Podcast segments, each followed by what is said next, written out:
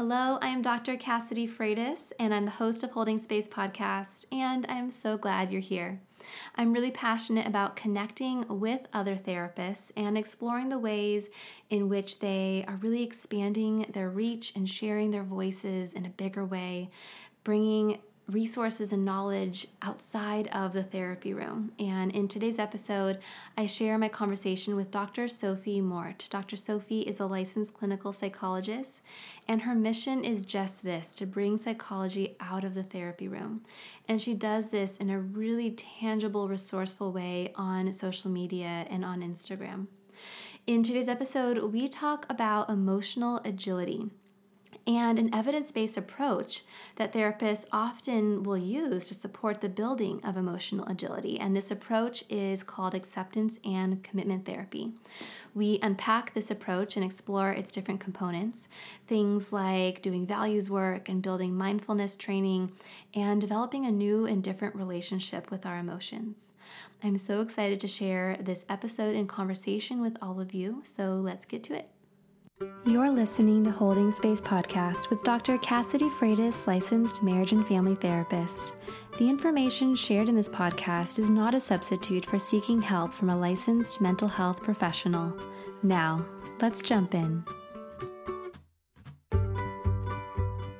Dr. Soph, I am so happy to be having this conversation with you today and to be sharing your knowledge with the Holding Space podcast audience. Thank you so much for taking the time to do this today. Oh my word, it's my absolute pleasure. Thank you for having me on. Well, I would love to first, um, because I know that a lot of listeners are therapists, and even if they're not, I, I would love to add some context to who you are. So maybe you could share a little bit about your journey to doing this work. Okay, so I am a clinical psychologist and I trained in the UK. So I think that's slightly different. Uh, yeah. For example, where did you train? I trained, yeah, here in Southern California. Yes, okay, slightly different, absolutely. Um, and I'm also a yoga teacher. But realistically, how I would describe myself is I'd say that I spend my days working to get psychology out of the therapy room, you know, into people's lives in a way that makes sense to them. Yeah. Because um, I trained in the National Health Service. So in the UK, it's quite different because healthcare is free and it was wonderful but people would be on a waiting list for quite some time. And by the time they got to the top of that waiting list and they'd be sitting in front of me when they might have waited a year i would realize that no matter what kind of service i worked in i was seeing the same thing over and over again. And that was a gap i suppose in basic psychological knowledge. So you know um, just simple understandings around emotions, why we have them, why we shouldn't avoid them, yeah. um, the fight, flight, freeze response, what's happening inside you when you experience stress, anxiety, anger. You know, the things that psychologists and other therapists might consider to be really basic, kind of psychology 101. I was seeing that people who'd sat on a waiting list for a long time, already experiencing distress, becoming increasingly distressed because no one had taken the time to give them the basics. So, mm since that point, I set up my Instagram, my blog, I speak on podcasts, I've been working with Happy Not Perfect, all really with this one aim of how do we get the basics into people's lives so they don't have to wait till they're incredibly distressed on a waiting list or or that they're that one person who gets to see a therapist how can we tell them in advance so that when distress arises they know how to show up for themselves mm. I love it, and you you do a really a really beautiful job of of bringing your voice and bringing this education and awareness into the larger wellness dialogue and on social media. It's so uh, relatable, tangible, resourceful. I'm just I was really grateful to have found you on social media, and as I was following your work and listening to the resources and um, education that you were offering, I I I was like, is she talking about acceptance and commitment therapy here? Like, is this sort of like a, a well, some of the the lens that she's looking at these things through? Because that is absolutely a lens in which I look at um, my own relationship with emotions and support my clients in. Like, that's definitely a context that I come from. So I wonder if, um, and we can, we'll, we're, going to do this together. This would be a conversation. So I'm not expecting you to be the expert. I'm not the expert. Like I know that we both just um, really appreciate and value this approach and integrate it into our work along with others. Yeah. Um, but I'd love to hear sort of like what brought you to acceptance and commitment therapy and can you bring a little bit of um, how you understand it to uh, to this episode totally um, so it's funny i don't know what kind of i don't know when i first came across it i think it was probably during the doctorate yeah. Um, and probably during a placement I had in a chronic pain team where ACT was the main model. And it's funny because I really didn't like it. So I'll explain what I think ACT is in a second. But yeah. When I was working in the chronic pain team, we were told to do acceptance commitment therapy, and we were given a ton of metaphors that we could use to describe the therapy to us. Oh, so many metaphors in ACT. and I just hated them. You know, for example, was the idea that um, if you eh, you have when you're experiencing pain, it's like the pain is in front of everything that you see, and you're unable to see anything else in the world. And they would get me to hold a clipboard. Oh my god, I've totally, I've totally done the clipboard. I've totally done the clipboard. and you say to your client, okay, so now I'm holding the clipboard in front yes. of you. What can you see? And obviously they're like, well, nothing, your clipboard. And then you say, okay, now I'm going to push on the, you push it away like you're avoiding it. How is it for you now? You, you say, you know how this goes, right? I do. I, I, when I was, when I was initially trained in it, I, I probably used this clipboard uh, quite a few times. Yes. I, I haven't used it in a few years, but I did. Use to use it now. And so people, you know, you say the idea is that you want to put the clipboard on your lap and then you're able to see the world. And this is like you taking distance from your pain and looking around and my clients would be like what? So i just just let go of the pain and then i can see the world and i'd be like mm, yes this metaphor is quite oversimplified for how hard it is to live in a pain situation. So actually that it really is the, my first experience of it. Yeah. It sounds like you had a serious um, a similar experience. But okay so going full you know full turnaround now. Act is one of my absolute favorite models and that is because I came across the book called The Happiness Trap by Russ mm-hmm. Harris. Well, yeah. Yes. I think it makes so much sense. So everything changed when I discovered that book. You know, I have always uh, practiced mindfulness myself since I was 18 years old, and we can talk about that later, but couldn't find a model that integrated mindfulness into um, practical type therapies in a way that really made sense for me. And in the happiness trap, you know, he talks about this idea that a lot of us are stuck and struggling because we're constantly trying to cling on to this notion that we need to be happy at all times and that we avoid anything that isn't happiness the rest of the time. Yeah. And the way he talked about it to me was just so practical.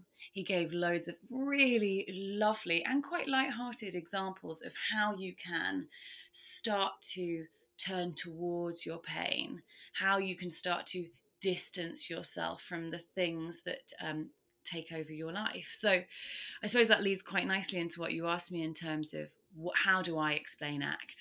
Yeah. Okay. So to me, ACT is a model that allows you to create space between you, your thoughts, your judgments, your urges, and any other automatic response or repeated pattern that you often engage in. You know, that kind of private behavior that goes on all the time and impacts how you show up, the stuff that no one else really sees. Mm-hmm. And for me, it's what's so different about it, I suppose, compared to CBT, is that it doesn't teach people to challenge or push away what is happening. Right. I know that CBT doesn't teach you to push them away, but that is how we normally show up in our lives. Yeah. So it doesn't teach you to challenge what is happening.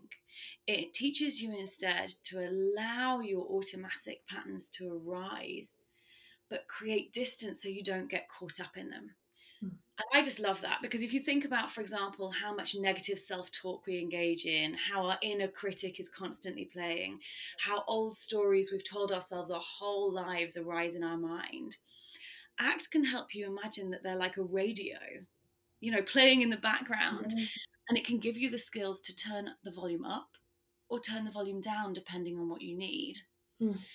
And it teaches you, in my mind, to be able to show up to the thoughts and feelings that really cause pain. The ones you really want to avoid. So, for example, following a significant loss or anything, it could be to do with anxiety, stress, anger, anything that's happening. It helps you to be able to make space for these really difficult feelings so that you can continue to show up and start to more, move towards a kind of valued life again. And acceptance doesn't mean agreeing with everything that shows up. I think that is a common misconception. Yes. Mm-hmm. It means becoming sensitive to what is arising for you, gaining that distance between your knee jerk response and what you want to choose. So, for example, if someone insults you and you feel bad, with ACT, you're not saying accept the fact that you have these really strong, vulnerable, or judged feelings that come up and don't do anything about it. It means take a moment, notice what arises, and then decide what you're going to do next, such as standing up for yourself. Mm. And the final thing I'd say, which because I don't think anyone really talks about it, is the commitment part. So we've got accept- acceptance and commitment therapy. So commitment is this idea that we're going to agree to commit ourselves to the actions that align with our values each and every day. So it's it's stepping away from a goal driven life, you know, which actually often makes us feel quite um, makes us feel like we're failing, or once we reach our goal, we feel good for a short period of time and then think, what's next? Yep. It tells us to look to our values instead, the things that we can chip away at each day and commit ourselves to showing up in the world in that way. Mm. Oh, yes. Sophie. yes. Okay. So let me give a little bit of my context because I think it, it's it's similar, but again, it's my, my own journey to act. So I um, I was working in a family medicine clinic um, also working with a lot of folks experiencing chronic pain, chronic illness. Mm. Um, and I was, you know, doing a lot of CBT because at my site, like that was sort of the gold standard. It was the language that the physicians also could speak, um, and we're in a collaborative care setting. And my supervisor, that was, you know, um, CBT and motivational interviewing were his primary approaches and i i know for i know that cbt works with a lot of people. I mean clearly it's mm. evidence-based it's it is the gold standard in many cases for many reasons and it can really work for some people. But i also found that particularly when it came to experiences that are just chronic whether it's chronic pain or or just like the fact that you know like for a mom the fact that like guilt and shame would pop up and like it was like mm-hmm. i was we would use things cbt very a big part of cbt right is sort of like challenging and restructuring our negative cognitions and i yeah. found that for a lot of these experiences that are like are going to continue to show up. Like anxiety mm-hmm. is something we're wired for. Like anxiety, even if you don't have a generalized anxiety disorder, right, or an anxiety disorder, like anxiety is still something we're wired for. It's still going to pop up. Um, you know, guilt is a, another thing we're wired for because it, it tends to show up to show us what our like what our values are because mm-hmm. something feels out of alignment maybe with our values. And so these are things that we're wired for. They are going to continue to show up. And so when I was working with my clients to you know challenge and restructure the negative thoughts and mm-hmm. cognitions connected to these experiences it almost for some of these more chronic experiences created um, it felt like it created more suffering. It yeah, was like like the pain yeah like the pain the pain was there but then this like this like fighting and like struggling with these cognitions seemed to actually bring my clients deeper into suffering. And yeah so it really came like I, I didn't receive any act training in my master's program and in my phd program it was mentioned here and there but there was no nothing like no direct training around it mm-hmm. so i was doing my own like research in terms of like approaches and working with um, more chronic conditions um, mm-hmm. and came across act and ended up deciding to sign up for a training with the founder of act uh, dr steven hayes and it just changed this is not going to sound dramatic but like it changed everything like it yeah. just and i think a big piece of it also is that I it aligned with like my own view of how problems happen and how solutions can come. And so I think as a clinician, like there are so many different approaches out there and it is important work for us to kind of look at like our own worldviews of like how how do we get stuck and how do we get unstuck. Um, from our own experiences because i think that that you know when we can find alignment with an approach it can be really a really helpful guide and so, you know, I did the training and I started implementing it in my own life first and mm. foremost, and then with clients. And it has been it has been such a powerful tool and game changer and just perspective shift when we mm. these clients that i've been working with for like a year or more um, where they were just there was so much stuckness around some of these things like just that that shift and again i did also use the clipboard metaphor and just like for, mm-hmm. for anybody listening like quickly the, the clipboard the clipboard metaphor basically is like the clipboard represents the thing that you struggle with most in your life and there's you know use the clipboard to like put it right in front of their nose and you're like this is when like you are like struggling with and like can't see beyond your pain and then you like put it you like push it away. Like this is like you trying to avoid the pain. And then you put it in your lap and you put your hands up and your hands are free to do other things, but it's coming along for the ride with you. That's like basically like the the like, you know, Cliff Notes version of the clipboard metaphor. And I use that a lot. And it's funny when you brought it up because I remember actually using this in like when I was training other clinicians. And mm-hmm. I look back and I'm like, there's just so many better, there's so many other better ways to explain yeah. this approach that is so much more nuanced um, and really speaks to the heart of it. Um, but it, there was this shift for many of my clients of, of now I'm developing a new kind of relationship with the things that I'm struggling with most in my life. Like. Yes, yes, yes. Yeah, and it's, it's it just it really changed things and shifted things, and and I love that you're you're you're also bringing up this um, commitment piece here because I think that I think that for many of us, like we can we can maybe begin to understand the the first the perspective shift of like I'm gonna I'm gonna work on developing a new relationship with my emotions and the things that I struggle with. Like I can I can I can turn towards them. I can maybe even be curious about them and maybe eventually be, have compassion for them and see see the ways in which say anxiety is trying to offer you some important data but obviously you know you don't want you don't want it to jump in the driver's seat and sometimes the data it's offering is not helpful also and people can maybe wrap their heads around that um, but then the commitment part, right? So it's like, okay, so now that we know what data in these emotional experiences is helpful, like how do we know what to do next? Um, yeah. And then that's when the values work comes in. And when I when I discovered the values work, it created space for me to have conversations with my clients that I was missing with CBT. Mm-hmm. It was like I want to talk about meaning and like the things that are the like the things that are deeply important to you that are not in alignment right now because you're in this mm-hmm. suffering struggle cycle with these painful experiences. Um, so I just I love that you brought up that piece, and, and I'm curious to hear from you, um, Sophie. What what do you how do you sort of uh, engage in these kind of conversations with your clients around deeper meaning and values? Like how because people can be like yes i know i have values right? But then it's like like so but how do i actually do this work? So it's funny um, i do this work with myself. I actually have this conversation with my friends as often as i possibly can. It's not just my clients you know. Yeah. i think we live in a society that tells us to be busy all of the time to be nothing less than perfect and so all of us think we have values but instead we're trying to get the next job um, get the next grade buy the next thing.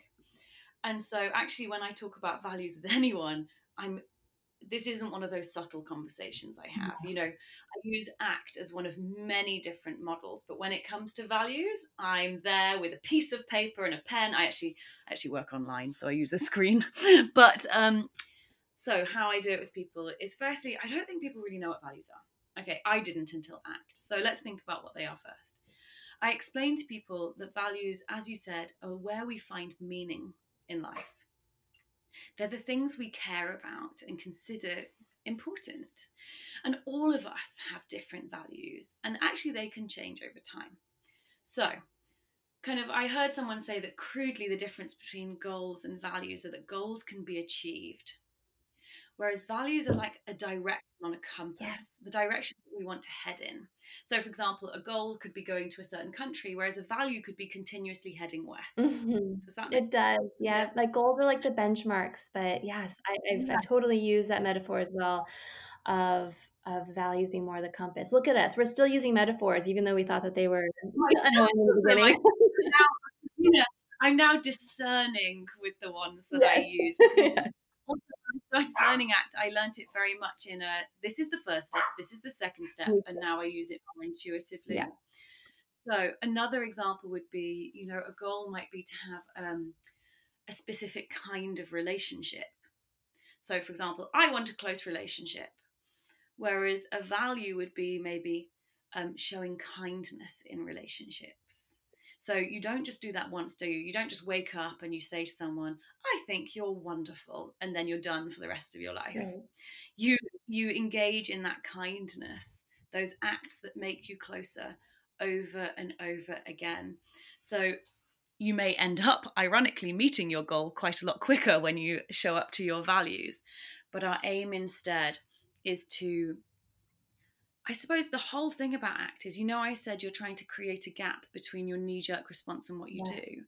It's about in that moment thinking, how do I align with my value? How do I, in this situation, connect with the thing that is meaningful to me? Mm. So when I talk about this with people, I actually get them to put a list of topics in order.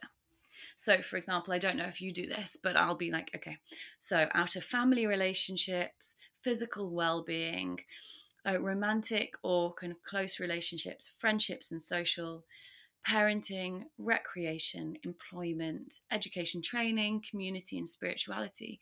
Which of those are at the top and which are less important to mm-hmm. you? What I love about this is people tend to do this quite quickly at first. So, most people, for example, put um, their work really high mm-hmm. up. And then you say, okay, if you're thinking about future you, mm-hmm. you know, mm-hmm. if you're not thinking about barriers right now, if you're thinking about the kind of life you want to lead, how would you organize these? And suddenly relationships often come to the surface as well as physical well-being. Yeah. So those are kind of how I think about topics of values. Then I go through each one in order of the most important to the least thinking, what are the qualities underneath each of these headings that you value. So, for example, in family relationships, it could be how do you want to show up? What are the qualities you want to bring to those relationships? What do you um, enjoy when other people show up to you in a way that feels good? So, for example, closeness, honesty, mm. um, openness. And then it's really lovely because you have a really clear and concrete structure of these are the things I value, and specifically in this order.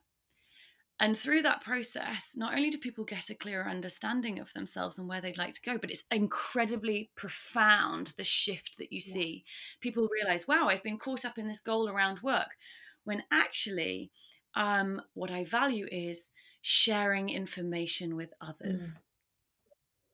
So, a really good example would actually be coming on this show. Yeah. Okay. So, I don't know if this helps, but um, I was thinking about ACT in relationship to how I show up in the public space. So I was on a panel yesterday, I was on a panel last week, I've been in three podcasts over the last week, and they make me feel incredibly anxious. Okay, my imposter syndrome comes up, my performance performance anxiety is right. Yep. I have thoughts such as, I bet I sound you know, insert insulting comment here. I bet other people are thinking, insert insulting comment here. And in the past, when I was fused with with my thoughts, so when I could, there was no different distance between my thoughts and feelings and how I am, I would have heard those thoughts and believed mm. them. The anxiety would have overwhelmed me. But now, with ACT, so with mindfulness is what I mean, I'm able to observe those thoughts from a distance, know that they are a pattern of mine, and then choose to come back to my value, which is sharing psychology with people in the mm. world. Mm. And by connecting with that value and connecting with my center, so my breath and mindfulness, I can continue doing the work that I want to do. Mm. It's beautiful. It's it it really is. These are the things that we can come back to. It's like it's oh. like a I don't know if this resonates at all with your experience, but I'm almost picturing like there's like a secure base. There's like a foundation of this is what is this is what is deeply meaningful and important to me and and even when like the surroundings feel treacherous or even when like mm-hmm.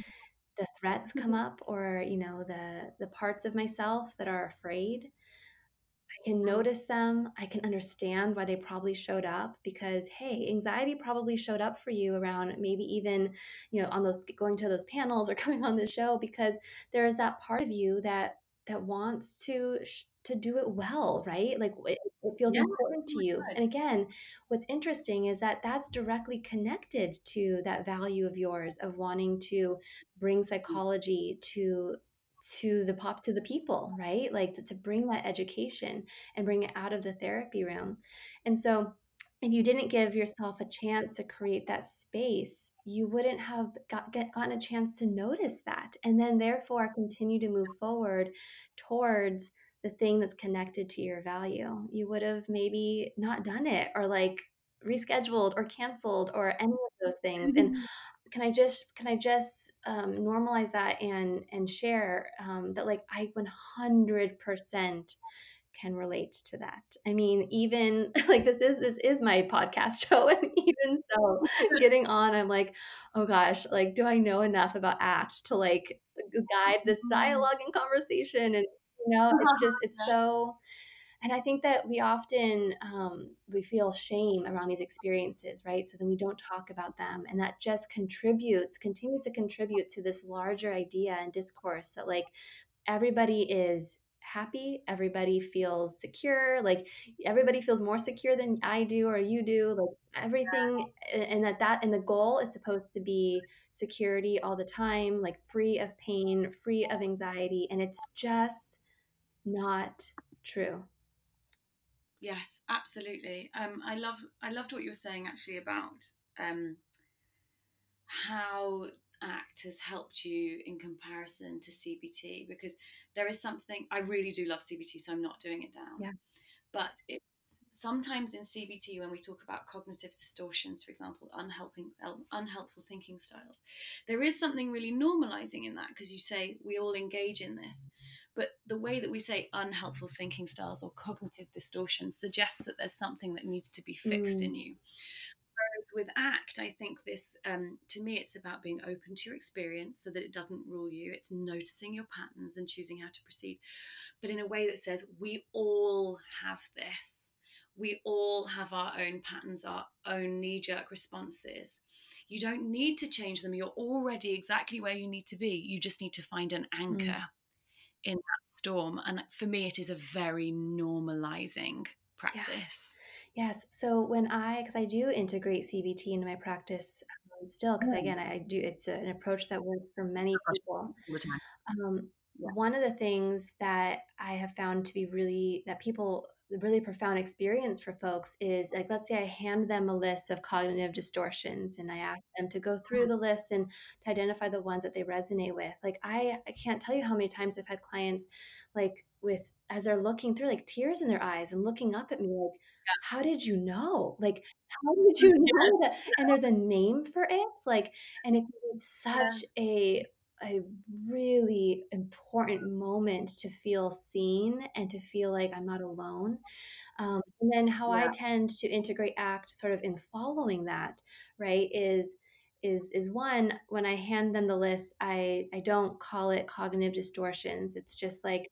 Common negative thoughts that people have, you know, yeah. like um, yeah, and and then and then from there um, from there I'll start to integrate more of the act work. Um, but I think there is there is so much power in being able to feel seen and to feel like wait, so yeah. I'm not the only one who who catastrophizes everything or um, has this like tunnel vision or like uh, you know like can feel like I can read people's minds. Like I'm not the only one. Yeah.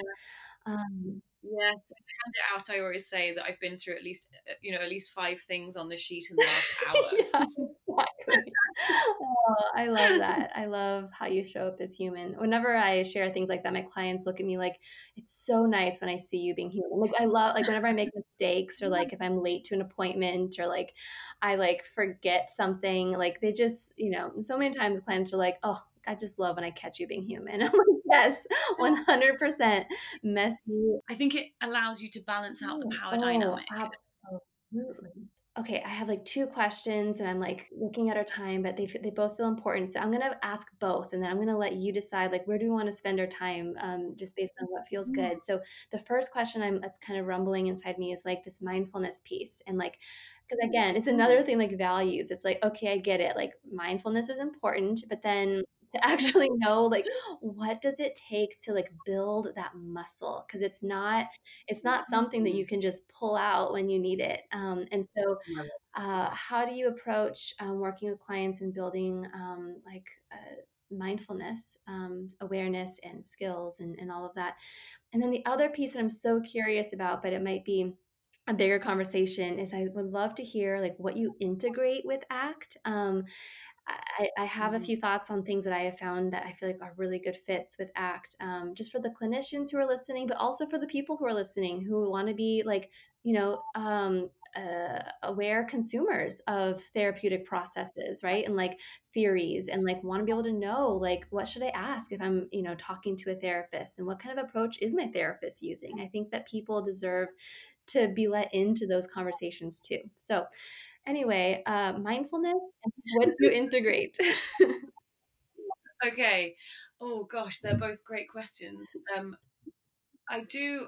I could answer the second one really quickly without expanding. Yeah, yeah, let's do that. And the mindfulness in more detail. So, I have to say, what's really funny is I would have in the past been able to say I integrate cognitive behavioral therapy, compassion focused therapy, ACT with um, a bit of psychodynamic ideas. I do a lot of narrative therapy, so a lot of externalizing yes, work. Yes, yes, yes. Um, systemic theory, and then I bring in a lot of intersectional feminism and other mm, social justice yeah. models.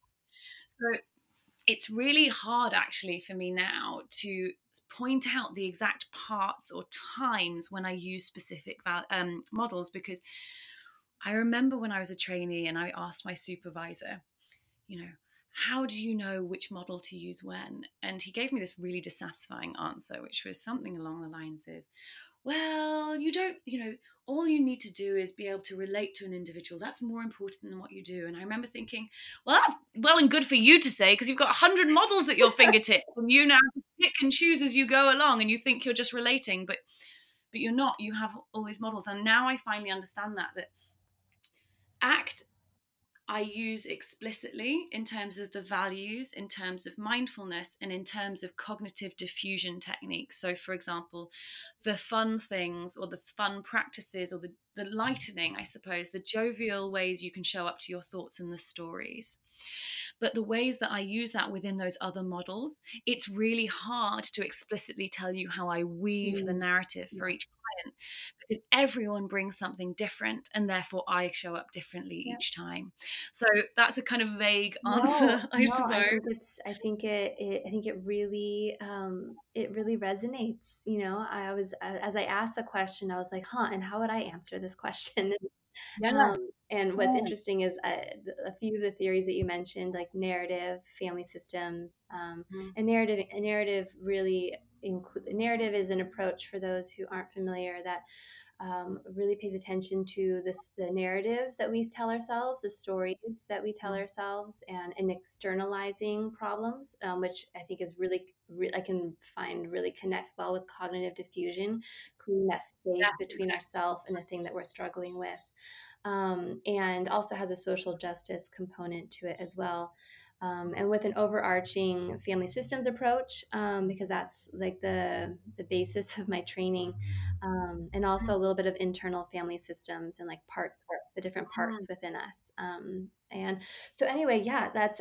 But again, it's like I have a lot of uh, clinicians I work with, either in supervision or consultation, that will ask for like the formula of these different integrative approaches. And again, it's like, you know, the, the best way for me to, to share that is to actually get to know the specifics of the case you're working with because without that without the nuance of this individual person's experience and what's mm. what they've experienced and what they're bringing into the room um, and being there with them it's it's it's not a formula you know like i don't think that people fit into formulas in that way so exactly but what i think is the is the thing that every single human on this planet wants or needs is is authentic mm, connection yeah. and um to be held in mind. And so i suppose my overarching framework is that. And then within that i'm hopping between lots of different models but also going full circle back to what you said at the beginning. What have I found has profoundly um, supported me and the people around me throughout my life? Because, you know, therapeutic relationship is this thing that um, is being has been found repeatedly to be almost more important than what you actually do in the oh. room. And so, if you can um, share with someone in a compassionate way things that you authentically believe in like i authentically believe in all of those models i just described then you will have a connection to it in a way that is conveyed to the person you have in the therapy room yeah. with you. So, yes, it is definitely a privileged position to be able to say, oh, I draw a little bit from all of these different models. Um, because uh, I remember a time where I was exactly like you're talking about, like, please just tell me exactly what to do. I don't know. It wasn't that long ago. I can remember it very, very Yes, exactly. And so, do we have a moment, I suppose, just to focus on yes, mindfulness? absolutely okay, so the first thing I do, and maybe we only have time for this, is to think about the myths. Mm. I think the thing that gets in the way of people engaging truly in a mindfulness practice, which all that means is showing up on purpose to the present moment, you know, without judgment repeatedly. The first mm. thing that gets in the way are the myths. Yeah. So everyone says to me, for example, but I can't clear my mind. Mm-hmm. No, I mean, of, of course, course, you can't. You can't. like, the more there. Your mind not wanting to be cleared. You know, your mind wants to spend its time looking for dangers in your environment. That's its job. Yeah. Its job, exactly. And nowadays, the things it can, uh, thinks of as dangers are linked to the beliefs you mm-hmm. have. So, for example, if we just go back to this simple belief of needing to be busy, and perfect. Your mind is constantly running through your to do lists, constantly looking for things that you didn't do quite right. So, of course, you can't clear your mind. So, the first thing is mindfulness isn't about clearing mm. the mind, it's about finding an anchor, which I often think of as the breath. And taking a moment to focus on that sensation of the inhale, a sensation of the exhale, and just noticing the busyness. Mm. So I, I think myth busting is first. Um, in fact, for me, along that line of the myth, I always say to people, you know, when you start doing a breath based mindfulness practice, actually, the most mindful bit is the bit where you've noticed your thoughts have wandered off and you choose to bring it back. I think that really empowers people to think, oh, I've just noticed myself and I've come back to the present moment. That was mindfulness, not the general, oh no, my thoughts have drifted off. I'm failing at mindfulness yes. again yeah so myth busting i think is really important and another thing is i do think that when you start practicing mindfulness it is very useful to have a formal practice so you sit down for example and have anything from a five minute audio recording that you sit and listen to to some people do you know up to hours um, but i think that another myth is it doesn't have to be formal. People always say to me, I don't have time to do 40 minutes. It's like mindfulness can be done whilst you're doing the washing up. Mindfulness can be done whilst you're in the shower. It is simply that moment where you come back to all of your senses and you notice what is here right now. And I think once you do that with people, once you bust both those myths, suddenly people can go away and suddenly think, oh, I'm walking along the street. I'm going to be mindful. I will notice, oh, the heel of my foot touching the floor, the ball of my foot touching the floor, my toes touching the mm. floor. I notice that my mind has drifted off on a busy activity, but I've come back now to my left foot, you know? So to me, starting a mindfulness practice is about creating space for you to allow yourself to find it really hard. Because that's the final myth is people tell me mindfulness will make me feel great, but I feel awful. yeah, me too. Every time I'm like, yeah, totally. I mean, it goes against everything your brain wants you yep. to do. You're rushing around, you're rushing around, you've been avoiding your feelings, avoiding your thoughts. Suddenly you sit down, you take a moment, you, you say to yourself, right, I'm going to see what's here, I'm going to turn inwards. And your brain's like, ah, all these things, look at me. And every time you try to come back to the breath, your brain tries to pull you back harder. So, mindfulness isn't about joy, mm. it isn't no. about good. It's about simply allowing, allowing those feelings of I hate this to arise and simply noticing them and coming back to the breath. So, those are, I suppose, the starting oh. points when I'm working with people and thinking about mindfulness. What are the myths? What are the things they believe to be true? And how do we create, create a foundation which will support them to even get started? Okay, so basically what you've just done is you have like there's a few episodes on this podcast that are like um that you know are breaking these different pieces apart. So like there's an episode if people are interested early on about defining your values. There's an episode on how to breathe. There's an episode on self-compassion and mindfulness. There's one or two on there. And I feel like what you've just done in this conversation in this episode is like integrated all of these pieces into like how they connect to each other and relate to each other and I'm just so grateful for you for doing this with me and having this conversation. Okay, so where can people find you and continue to follow your work um, so they can continue to receive your knowledge, warmth, wisdom, all those things? Oh, that's so nice. Okay, um, so um, my website is drsoph.com, very straightforward, D-R-S-O-P-H.com. I have a blog on there as well where you can find really solid resources. Um, my Instagram is at underscore Dr. Soph. Can you believe it? Someone is at Dr. Soph. Who is this person? They have a private account and I can't seem to get hold of them. I'm like, who are you? We need to meet. so at underscore Dr. Soph. And then finally, I don't know if you know about the Happy Not Perfect app, but I just think it ties in so well to what we're talking about.